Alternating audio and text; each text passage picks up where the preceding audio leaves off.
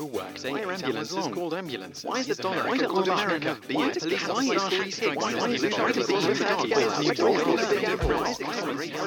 Why Hi, welcome to Weekend Wise, the weekend's version of the daily knowledge podcast from todayifoundout.com, where we answer one of life's big why questions. Why Dalmatians are the traditional firehouse dog of choice. Before fire trucks, there were horse drawn carriages. One of the most effective firefighting tools in the mid 18th century was the steam pumper, a machine which consisted of a boiler which was able to use steam to force water out of the hoses and onto a fire. The fire brigade's horse drawn carriages, loaded up with the machine, would be hitched up and the vehicle would tear off down the road. When firefighters were racing off to fight the flames, they didn't have the time for horses to spook nor slow down for all the pedestrians using the road, which is where the Dalmatians came in.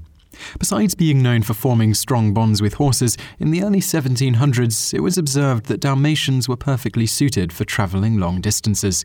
As stated by the Dalmatian Club of America, the English at this time felt the Dalmatians had the strength, vitality, fortitude, and size to keep running along under the carriage for hundreds of miles.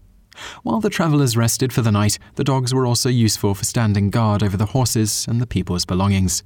It soon became popular among English aristocrats to have Dalmatians run alongside their carriages, and the dogs even became something of a symbol of social status. The more you had running alongside your carriage, the wealthier you must be. This brings us back to Dalmatians and the horse drawn fire carriages. Because of the dog's reputation and the long standing practice of using them this way, they were the dog of choice for running along with fire carriages. With their strength and stamina, they typically didn't have any trouble keeping up with the carriages, even when they were flying down the road at high speeds.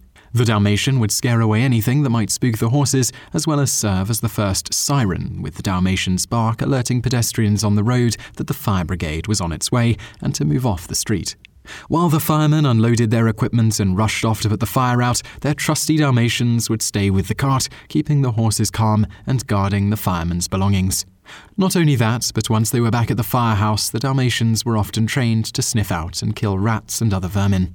When the much more efficient motorized fire trucks were created, there were no longer horses for Dalmatians to keep company and no need for them to run ahead of the trucks to alert people that the fire brigade was coming. There were sirens for that now. Their usefulness spent, Dalmatians might have vanished from fire stations altogether.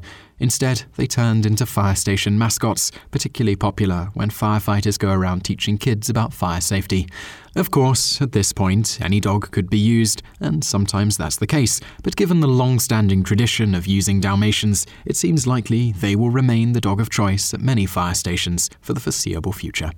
Bonus fact a common myth is that Dalmatians were originally kept in firehouses because, unlike other breeds, the loud sound of the siren won't hurt their ears. While it is true that Dalmatians are predisposed to deafness, only around 70% have normal hearing, they were originally around partially to function as a siren, as stated, so their hearing wasn't really a factor.